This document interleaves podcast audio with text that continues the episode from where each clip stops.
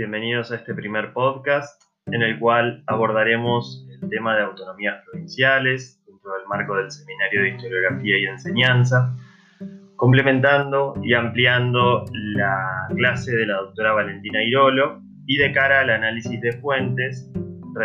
que se busca realizar en la instancia de prácticos de esta primera semana.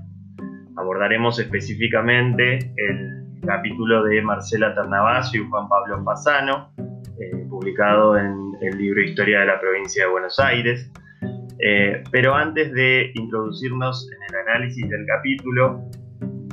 me parecía interesante recapitular en algunas de las nociones que la profesora Airolo seguramente planteó en su clase teórica, eh, especialmente recordando que tanto 1810 como 1815 fueron años significativos para entender las autonomías provinciales que acontecen entre los años 1820 y 1821. ¿Por qué? Porque esos dos años, el 10 y el 15, fueron estallidos autonómicos que van a desembocar en diferentes expresiones y configuraciones, como la Liga de los Pueblos Libres, que eh, se pueden entender como antecedentes de las posturas que sostenían un grado importante de independencia y autonomía para esas provincias.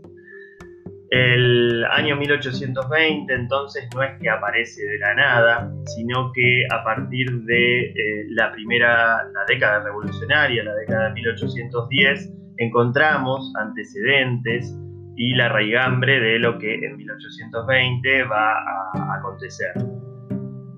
Para 1819, la mayor parte de las ciudades que habían sido sedes de gobierno se declaran independientes entre sí. Y es importante retomar un postulado de la profesora Irolo que indica que eh, lo que se conoce eh, como provincias originalmente no habían tenido ese mismo estatus jurídico y que las ciudades sedes de gobernaciones no aceptaron de buen grado que las ciudades que eran subalternas eh, se vayan a independizar. Así las cabeceras, Buenos Aires, Córdoba, Mendoza, Tucumán y Salta,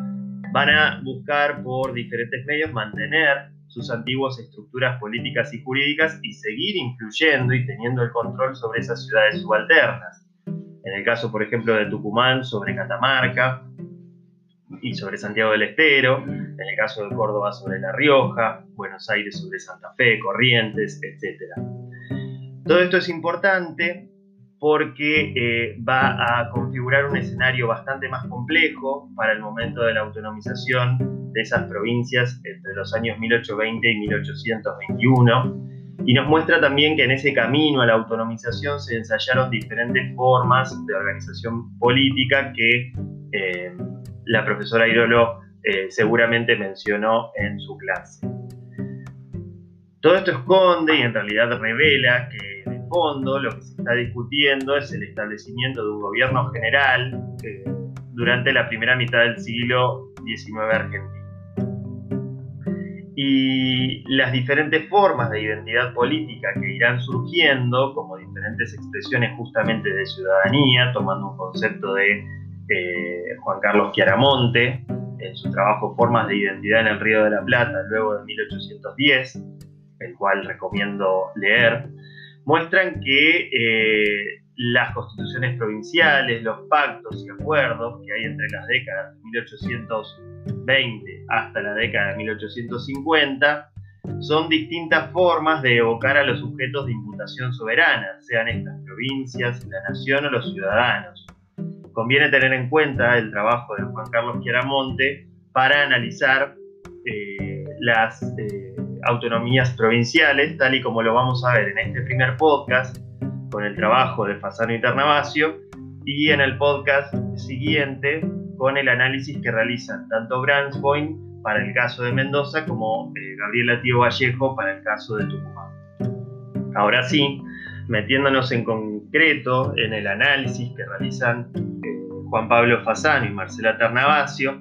lo que los autores plantean es que la idea de anarquía institucional, que hasta hace unas décadas eh, predominaba en la historiografía, eh, queda a este punto desechada porque en realidad lo que hay en 1820 es un orden legal e institucional que se conforma con la provincia como sujeto político y que va a coexistir durante varias décadas, casi hasta fines de siglo, con las guerras y la violencia política.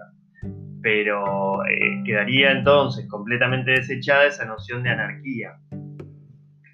Lo que los autores, los autores plantean es que las transformaciones del régimen político afectaron al orden social, así como a las representaciones de ese orden. Focalizan específicamente en el caso de la provincia de Buenos Aires, analizando la cuestión institucional, el régimen representativo, la división de poderes y el funcionamiento del régimen político.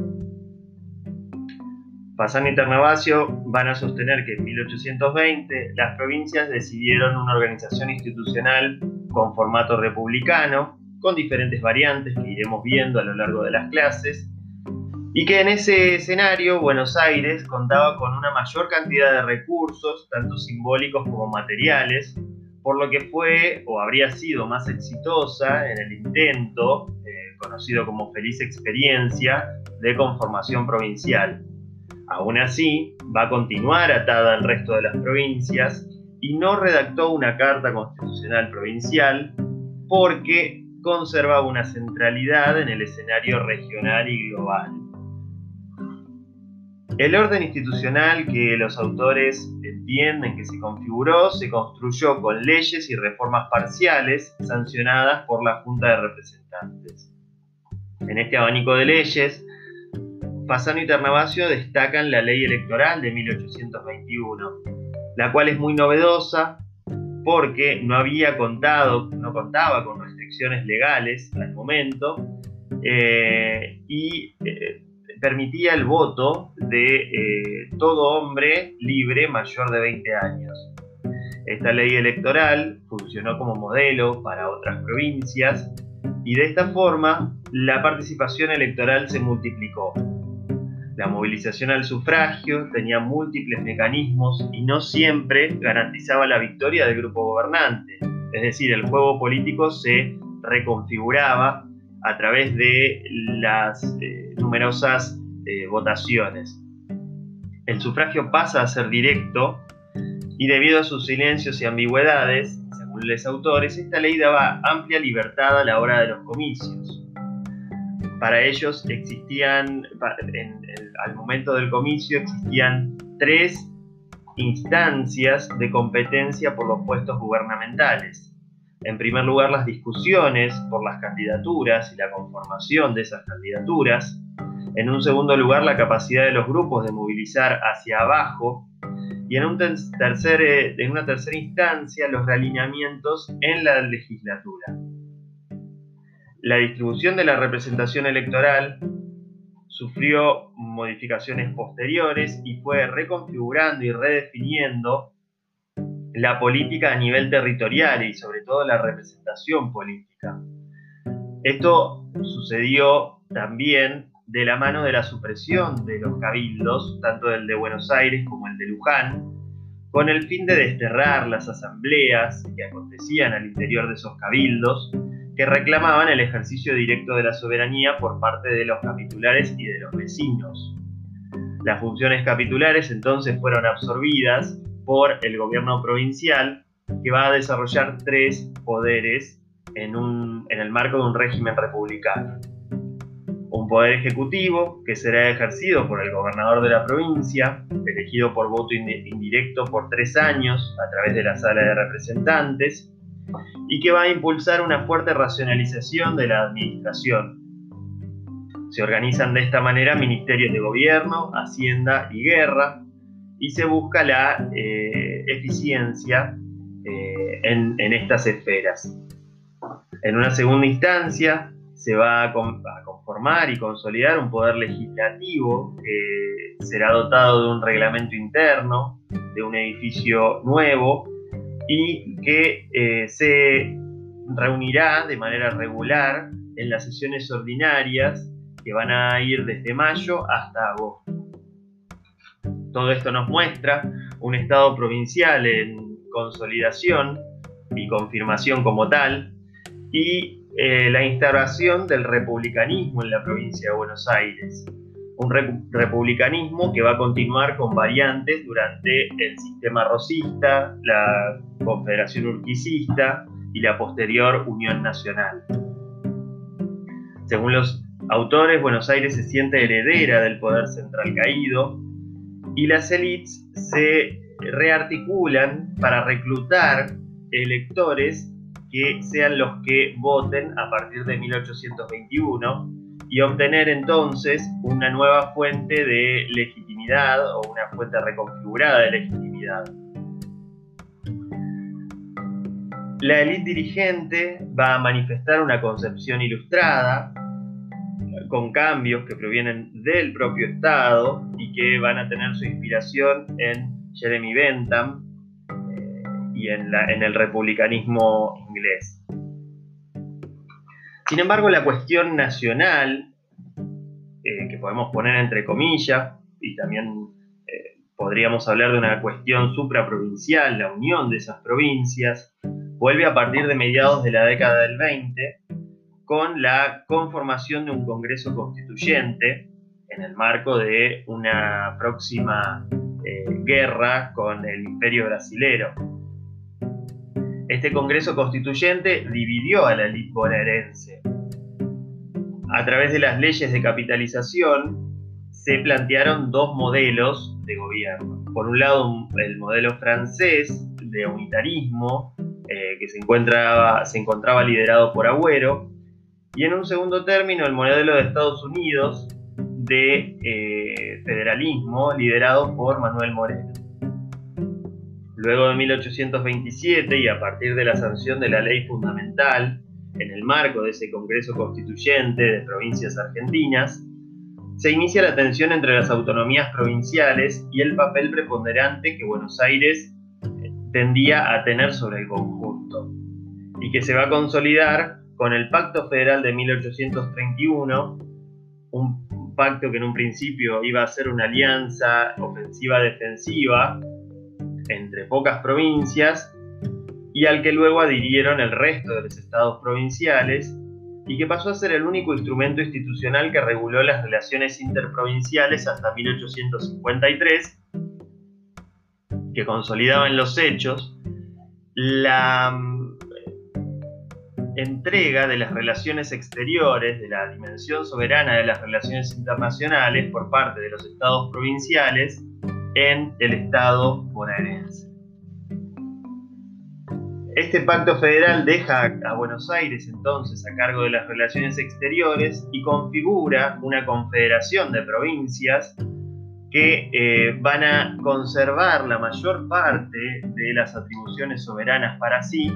cediendo solamente las relaciones exteriores en la provincia porteña. Ternavasio y Fasano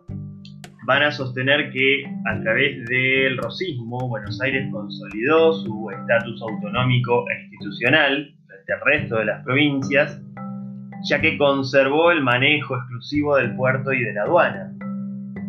pero que el régimen político cambió de naturaleza ya que no tuvo límites en duración y tampoco tuvo control por parte del resto de los poderes. El poder legislativo y el poder judicial mm, no pudieron controlar al poder